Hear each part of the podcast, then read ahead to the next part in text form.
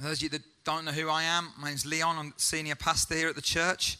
Um, and I know that Dan has already welcomed you uh, really well, but I just want to say hi as well. And it's great to see you. If you're a visitor, a guest with us, then we're really glad that you are here.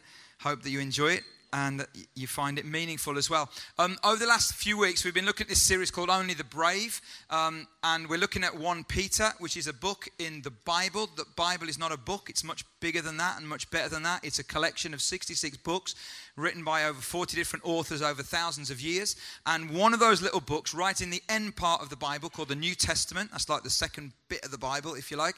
One of those letters, one of those books, is a letter written by Peter, called cunningly enough 1 Peter. So there's a bit of a clue there. And he wrote this letter um, under the uh, very difficult situation that believers, people who believed in Jesus, found themselves in in about AD 64 65, which was this they were living under pressure. Nero was the emperor. Nero was trying to scapegoat the Christians and blame them for things that were going wrong in his uh, government and in his situation. And uh, so persecution began, and it was pretty horrific. And believers were scattered around parts of the Roman Empire in what we call Asia Minor, around Turkey and other parts of Asia uh, and Europe. And uh, Peter was writing to these guys and saying, You're under pressure, but you can be brave. So, in our first week, we looked at this whole idea you've got what it takes to be brave. And then last week, we looked at this that brave people refuse to live life alone. Brave people refuse to live life alone, they belong to each other. And now we're coming to this next chunk that we're going to look at. This is the most difficult chunk, I think, that I've looked at over the last three weeks anyway. Uh, and I've agonized over this because there's some really difficult stuff to get your head around. Um, and it's very practical and very specific. So I'm going to do my best with it anyway. But before we do that, I'm going to uh, ask you to uh, interact with me a little bit and we're going to do a little activity. Is that all right? You love it, don't you? I can just feel the energy in the room just diminishing as I say. So, I'm going to tell you two things, and you've got to choose one of them. And you might think, well, I don't want to choose. Well, then you will make a choice. By not choosing, you will make a choice, okay? So I'm going to give you two options. The first option, if you want to choose this, you stand. The second option, if you want to choose that, you sit. So some of you are thinking, oh, I'm not going to take part. Well, then you will, because you're all the second option, because you'll be sitting. So I'm going to say, would you rather and then I'll give you the first one and you stand, or the second one you sit. So, would you rather have the power to fly or the power to disappear? So, fly, you stand, disappear, you sit down. None of you have disappeared, so you haven't got that. Okay, we're mostly flyers in this room. Okay, take a seat. Second one watch TV or read a book.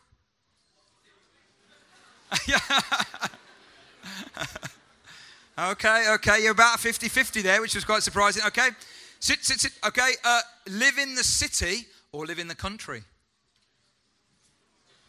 Oh, again, I think probably a little bit country, so you'll enjoy the banjo and all of that and all that. So take a seat. Next one. Would you rather wake up early or sleep in late? Yeah. Oh, okay. Interesting. Early risers, cool. Okay. Here we go. It's another one. Would you rather laugh or make others laugh? Laugh or make or laugh if you're from down south, sorry. All right, for your posh ones. Laugh or make others laugh. That's just wrong, that is. Okay, sit down. Now, this is an interesting one here. You need to listen, especially young people. You're going to start um, shaking at this bit, all right? And uh, we'll have to call the ministry team over to you. Would you. would you rather not be able, not be able to use your phone or email? So if it's not your phone, stand. If it's email, sit. That you'd not use. Okay, okay, yeah, you're all phone addicts. Totally phone addicts. Okay, and this is where it gets this is where it gets all really Christian, like it did at the first service anyway, okay? Where you think, oh, I know what the right answer is. Would you rather give or receive? yeah, yeah, yeah, yeah, yeah.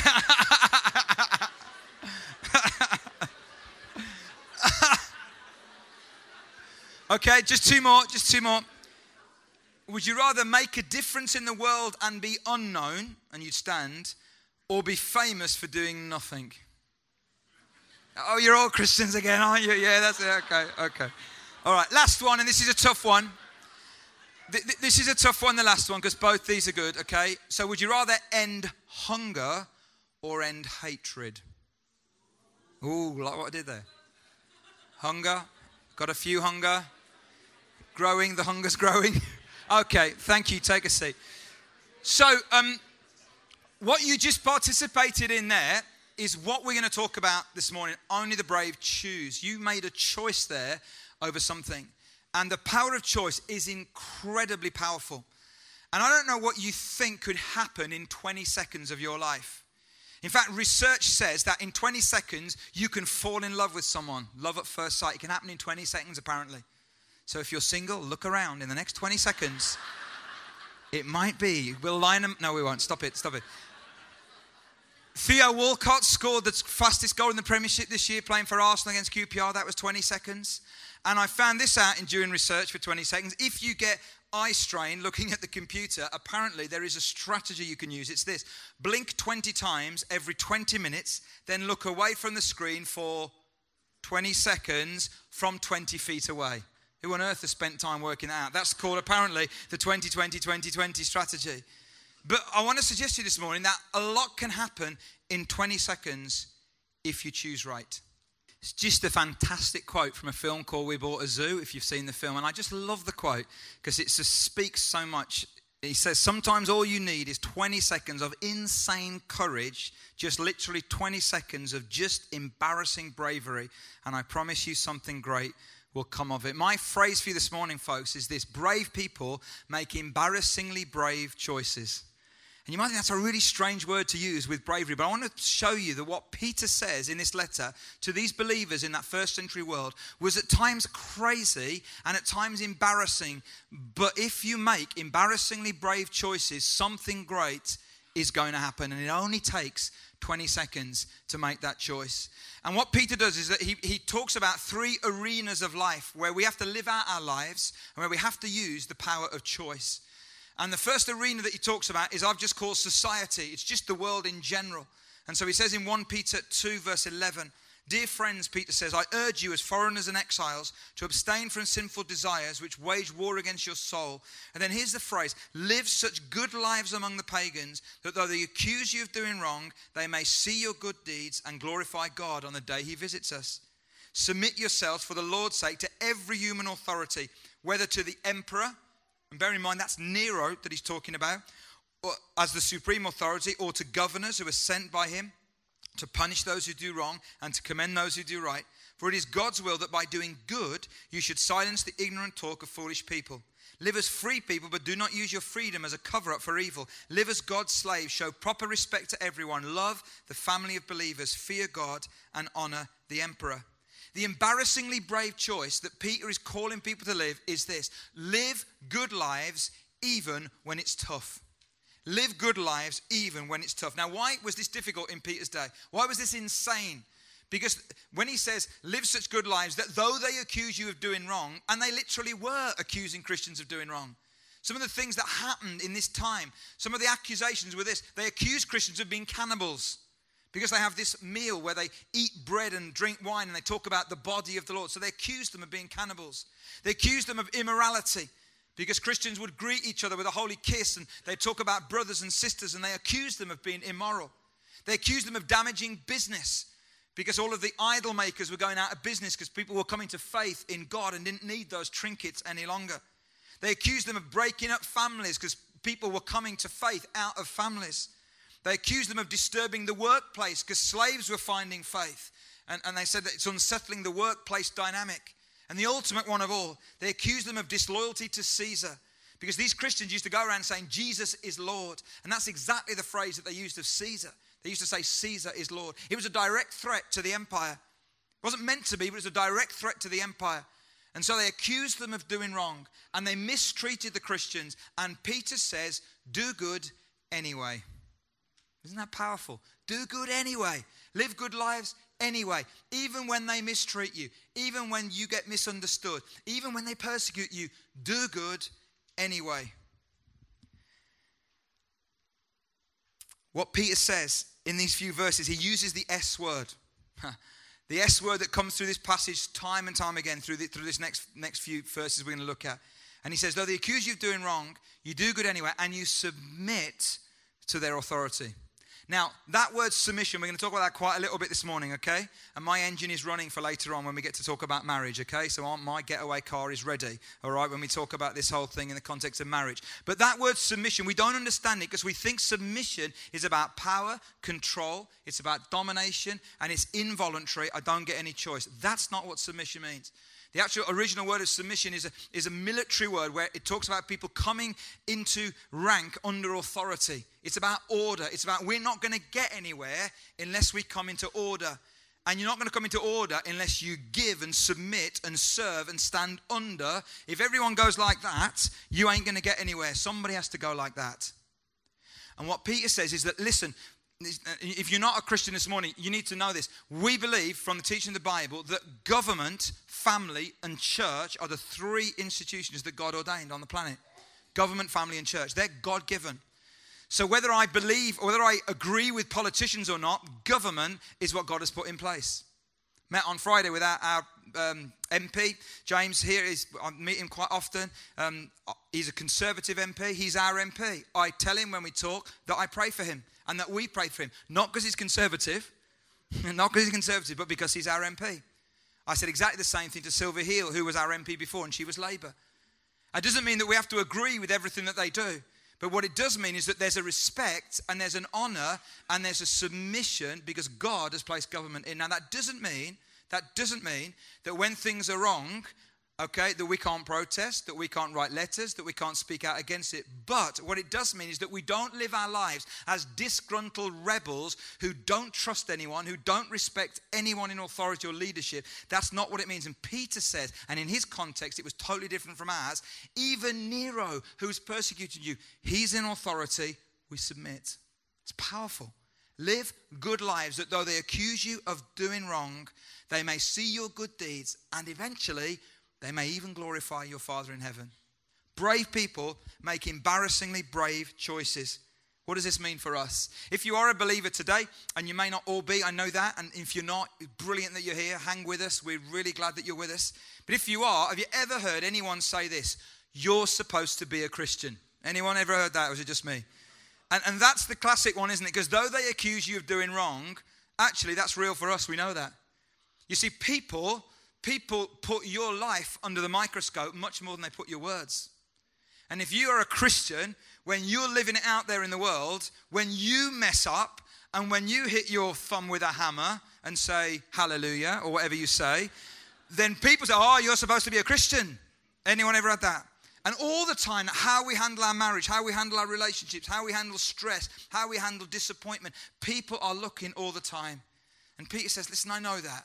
I know you're under the microscope, and I know it's tough, and I know you're getting treated harshly, but listen, whenever you are, wherever you are, live good lives.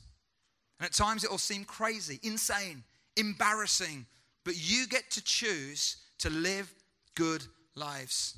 So, what I've got for you this morning in each of these arenas is a 20 second choice challenge for you to think about this week. And the first one is this when you get the chance this week, choose to do good. It'll take you 20 seconds when you meet someone and you walk past someone or you see a situation, it'll take you 20 seconds to think about should I get involved? Should I do good or not? Before the first service, a lady came to me and she said, she didn't know what I was talking about. And she said, I, I, was, I was in this shop and I saw this person who was who's homeless. And, and I thought, do I help them or don't I help them? Do I give them money? Do I give them food? What about if they follow me to the car? Are they really homeless? Might they be this? Da da da da da da da. And, and, and that took ages. And then in the end, she says, I just didn't know what to do. And how many of us have been in a situation like that? What I want to say, I'm not, I'm not asking you to be unsafe. I'm not asking you to be crazy in that sense. But here's a challenge. Next time you see someone and you get the opportunity to choose, why don't you just choose to do good? Why don't you not think, oh, are they really homeless? Do they really need it? Why don't you not think about that? In 20 seconds, why don't you just do good to them? Wouldn't it be amazing if hundreds of us left this place in an hour or two and went out into the world this week and said, right, whenever I see someone in that 20 seconds, I'm going to choose to do good? Wouldn't that be incredible? And you might think, oh, yeah, but what about, but don't stop, because if you stop thinking too much like that, you'll always think of ways not to do it. And Peter says, choose to do good, live good lives. Brave people make embarrassingly brave choices. Then the second arena he talks about is the arena of the workplace. And so we pick it up from verse 18. Slaves, in reverent fear of God, submit, here's the S word again, submit yourselves to your masters, not only to those who are good and considerate, but also to those who are harsh. This is tough stuff, isn't it? Not only those who treat you well, Peter's saying, but those who treat you badly. For it is commendable if someone bears up under the pain of unjust suffering because they're conscious of God. But how is it to your credit if you receive a beating for doing wrong and endure it? But if you suffer for doing good and you endure it, this is commendable before God. Now, you might say, well, what has slavery got to do with the workplace?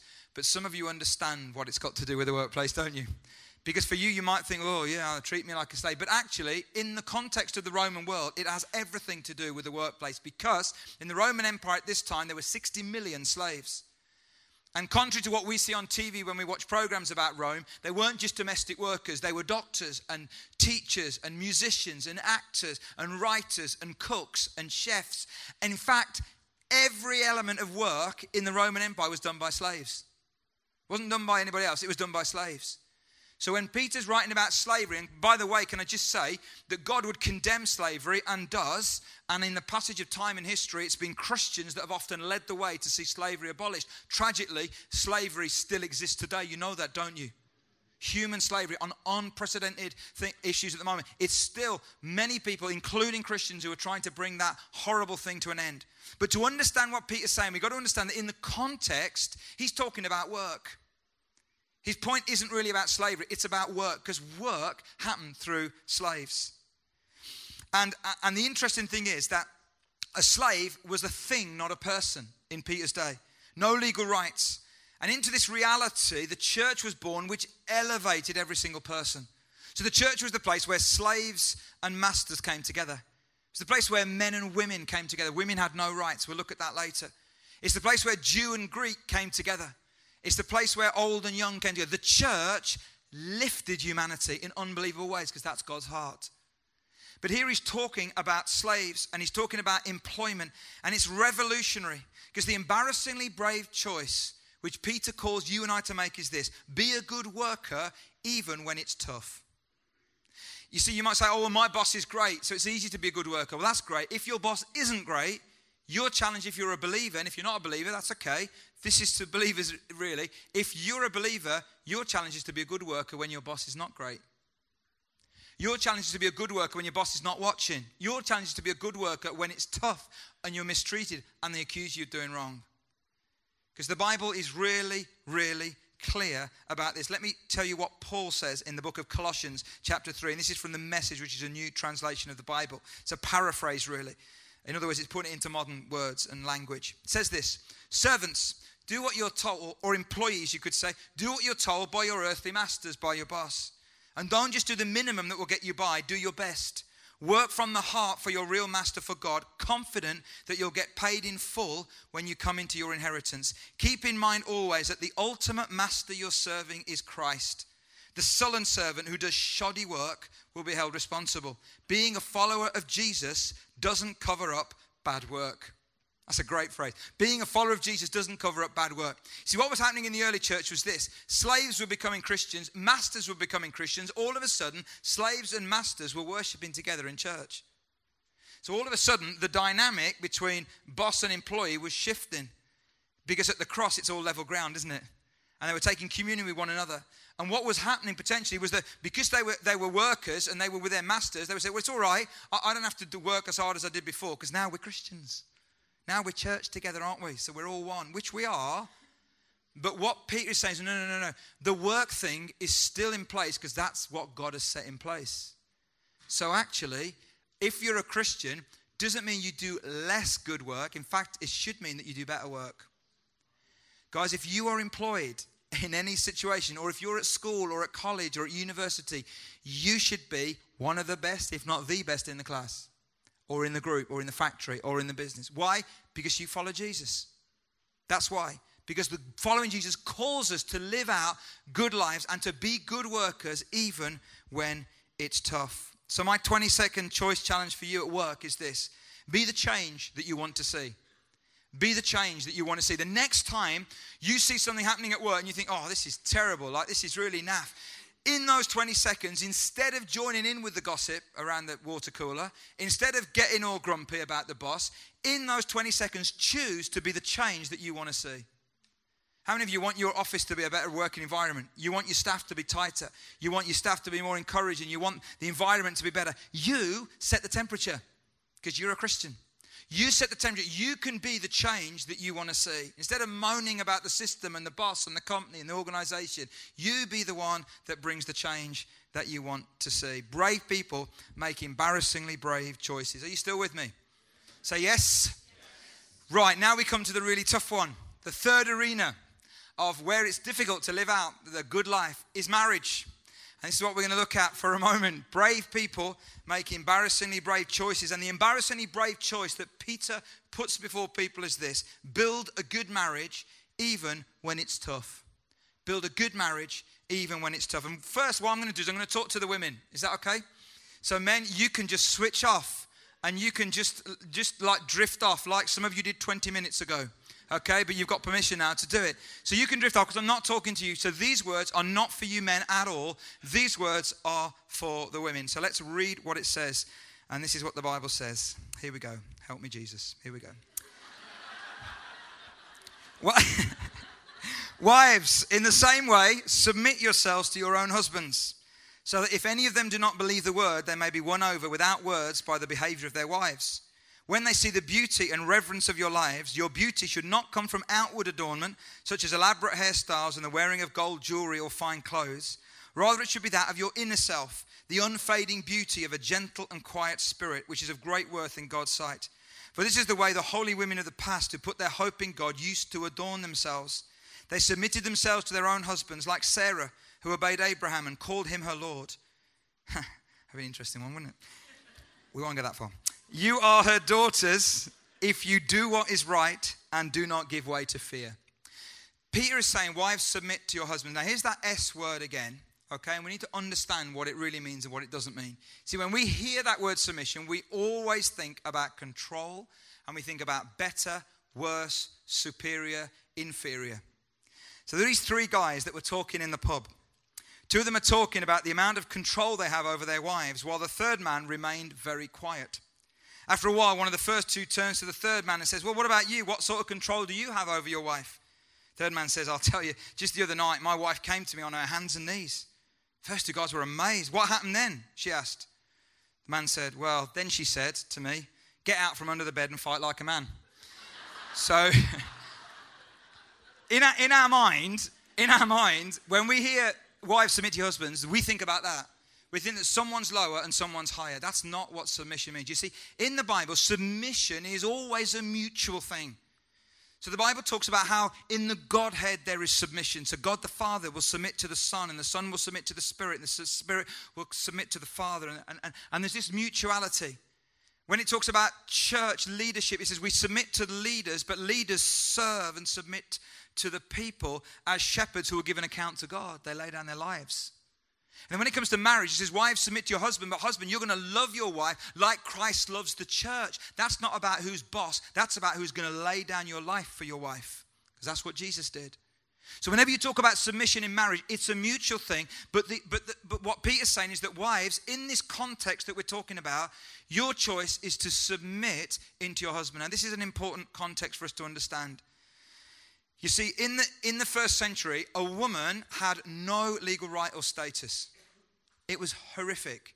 In fact, a Roman writer called Cato, who wrote around the same time as Peter, he said this If you catch your wife in the act of infidelity, in other words, adultery, okay, you can kill her without a care and no fear of a trial.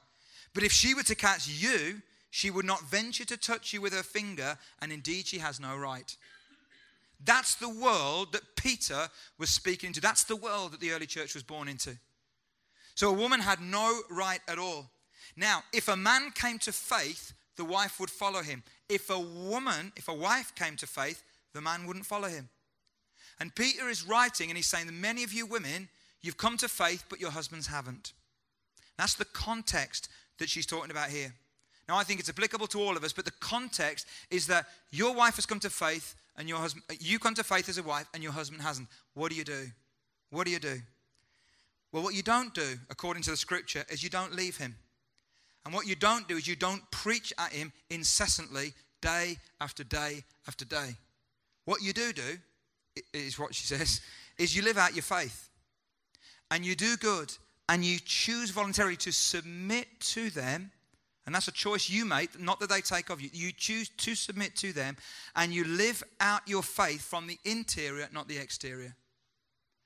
So in this passage of scripture here, when it talks about, you know, your beauty should not come from outward adornment, hairstyle, wearing of gold jewelry. You know, in this era, I know this is impossible to believe. You'll never believe this. But women were, in, were just obsessed with their appearance.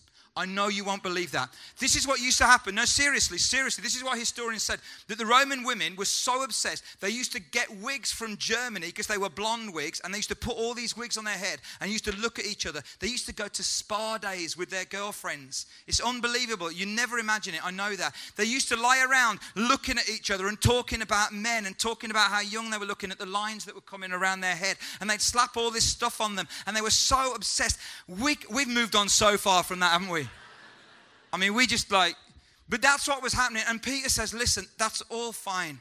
That's all okay. But choose to live from the interior, not the exterior.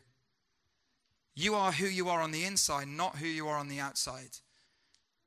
And actually, that's the choice. So that's how you're going to win your husband is not by nagging him, and certainly not by leaving him, and certainly not by just folks on the outside, but you're going to do it by submitting and by living out from the interior, not the exterior, and doing good whenever you can. So, your 20 second choice challenge, ladies, is this. When you look in the mirror next, and I'm sure you will once or twice this week, when you look in the mirror next, I want this is your 20 second choice. In that 20 seconds, as you look in the mirror, say to yourself, I am who God says I am. You see, and I, I, fear for you, I feel for you guys because you live in such a crazy world where it is all about how you look. And this is not all for young people. I think there's a massive shift in our culture where as you get into in your 30s and your 40s and your 50s, the pressure on you to look young is immense in our culture. And in that 20 seconds, before you say, oh my goodness, what is this looking back at me? Or before some of you say, I'm hot. Whatever you do, okay, when you look in the mirror, and that may be a word for some of you there this morning, when you, before you do that, take 20 seconds to say this I am who God says I am. And I'm going to live out of the interior, not the exterior. Now, we come to men. so, women, you can switch off now, okay? Because we're just going to talk to men. Our culture's view of women, folks, is this and this is some teaching from a guy called Andy Stanley. Some of the young, young people, Resound Life Group, you've already seen this because you're working through a series, and I'm going to repeat some of this stuff because it's just great stuff. But he says this in it Our culture's view of women is that they are viewed, presented, talked, and sung about as a commodity. And the message is this take me, use me, do what you want with me, train me in for another model. That's the message of our culture, would you agree? That's what movies say, that's what songs say, that's what advertising say, that's what magazines say, that's what our culture says. Now, what I'm going to say now might appear old fashioned to some of you, and it is, but when these ideas were first presented, this was radical, revolutionary stuff in the first century world. And the reason was this in the first century world, women weren't viewed as commodities, they were commodities. They had no legal rights and no status. They were viewed as commodities. The Roman people had one wife, they would only have one wife legally, but many mistresses. Into this world, the church came with a different message. It was revolutionary. Started with Jesus, who came and spoke to women.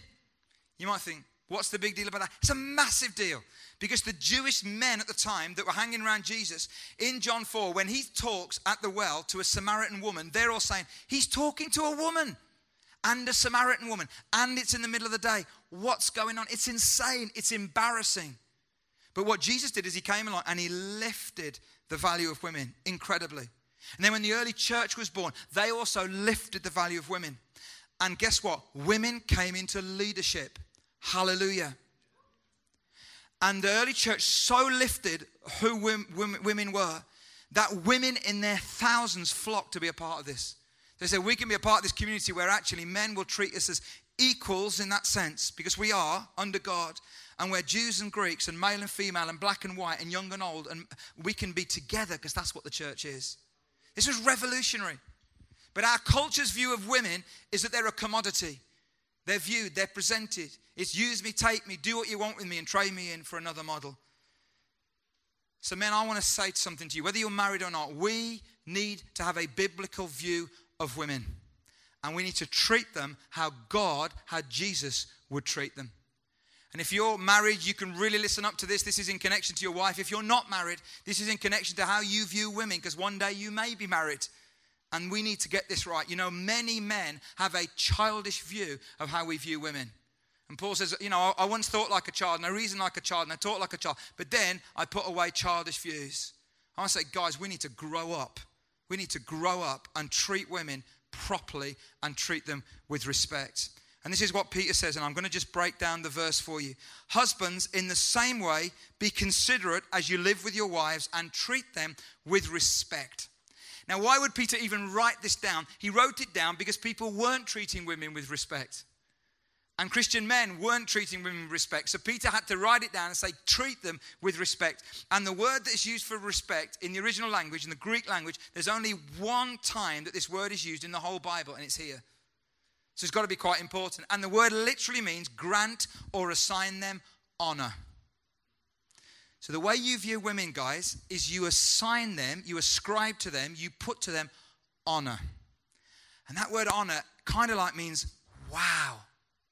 It's like, what would happen if the queen walked in? How would you react? All right, queenie. You wouldn't do that, would you? I could get arrested for that, I'm sure, if that goes out. You wouldn't do that. You go, oh, wow, wow. If a famous movie star or a woman came in and someone who was famous, and you'd go, wow, wow. And Peter says, that's how you treat your wife you assign honor to her. Hmm. And then it goes on in the same way, be considerate as you live with your wives and treat them with respect as the weaker partner. Now, girls, before you start throwing things at me, all that means, all that means is that your husband is more likely to beat you in an arm wrestle. Although I'm not so sure looking out here this morning. But that's all it means. It's only talking about physical strength. It's not talking about intellectual strength, emotional strength. It's not talking about superior, inferior. It literally is talking about physical strength. And this is why it's so important. In the first century world, physical strength, power, and might you use to leverage for your own sake. This is great. So, what Peter's saying is, men, whatever strength you have, leverage it not for your own sake, but for theirs. So you take whatever I have given you, whatever God has given you, and you leverage it not for your own sake, sake, but for the sake of those who are weaker than you in that one area, and that is women. I think that's amazing. So, God, you've given me stuff, I'm not going to just leverage it for me, but I'm going to use it for the benefit of other people. Husbands, in the same way, be considerate as you live with your wives. Treat them with respect as the weaker partner. Why? Uh, because they are heirs with you of the gracious gift of life, and so that nothing will hinder your prayers. I think if he could, he, wasn't because it was a letter. He, would look at the men and say, Listen, you treat your wife with respect. You leverage whatever you've got for their benefit because they are heirs of Christ with you. Jesus died for them as much as he died for you. Their Heavenly Father is your Heavenly Father. There's, they are no worse than you. You are no better than them. We stand on level ground at the cross.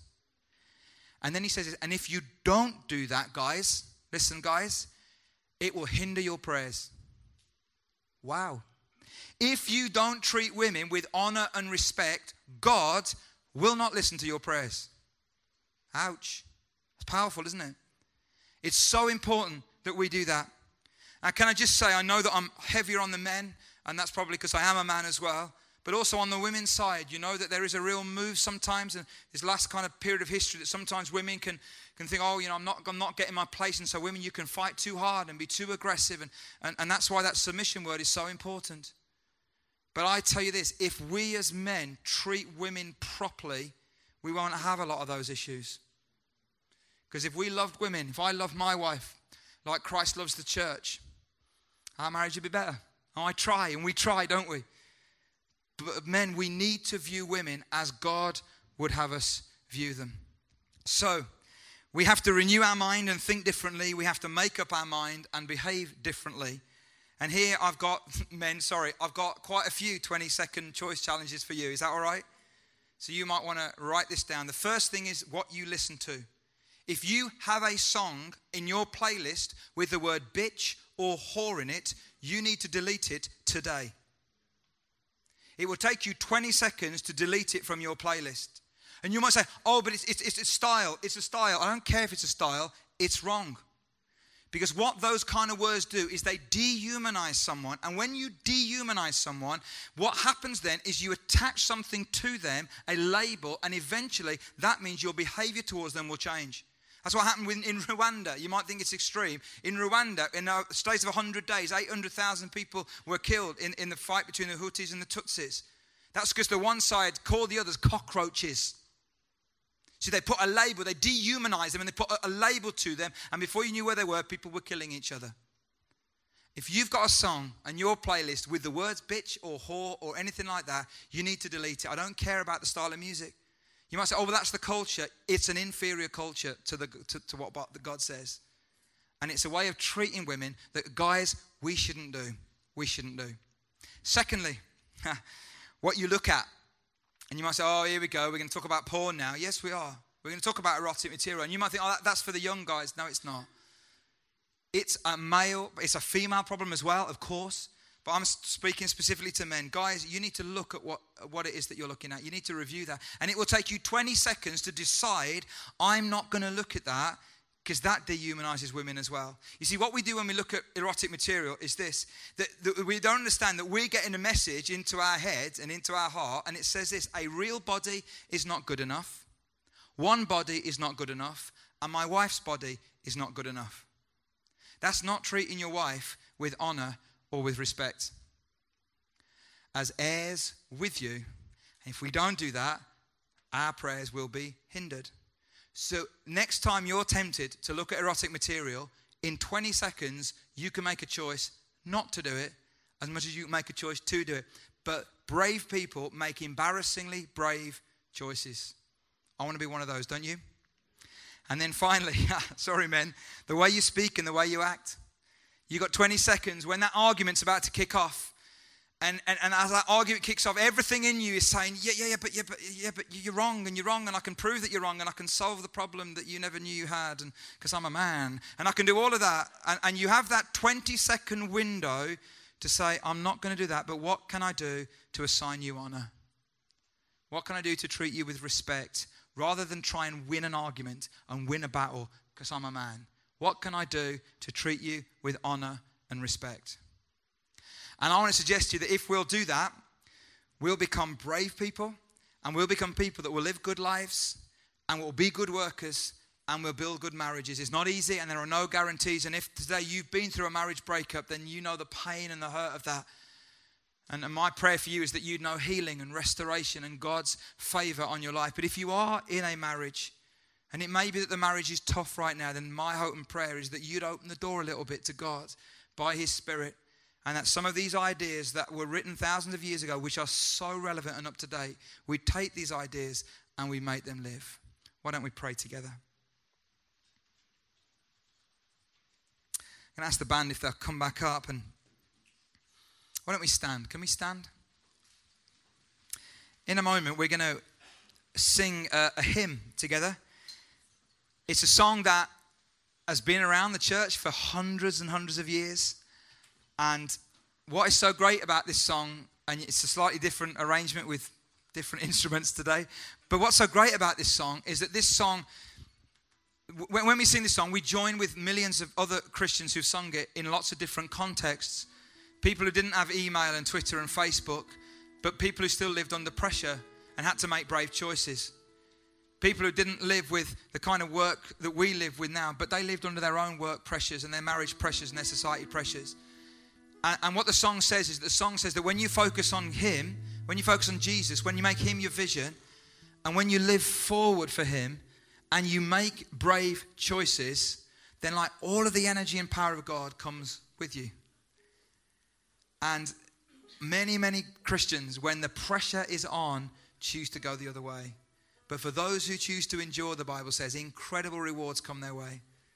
And I want those rewards, don't you? Mostly, I want the well done, good and faithful servant. So I want to pray for you, and then we're going to sing this great hymn.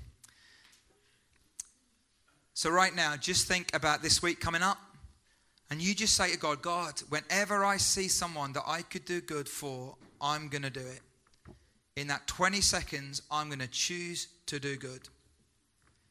And Father, while I'm at work, in that 20 seconds when I could join in with the bad stuff, where I could moan like the rest, where I could stay quiet when something's happening, God, in that 20 seconds, I'm going to choose to be the change that I want to see.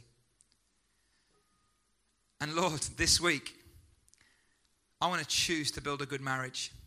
I want to choose to honor and respect. I want to choose to submit one another, to speak well of one another, to encourage one another. I want to choose, Lord, to live from the interior, not the exterior. So, God, help me this week, I pray, to make these brave, embarrassing, insane choices to live for you, I pray. In Jesus' name. Amen.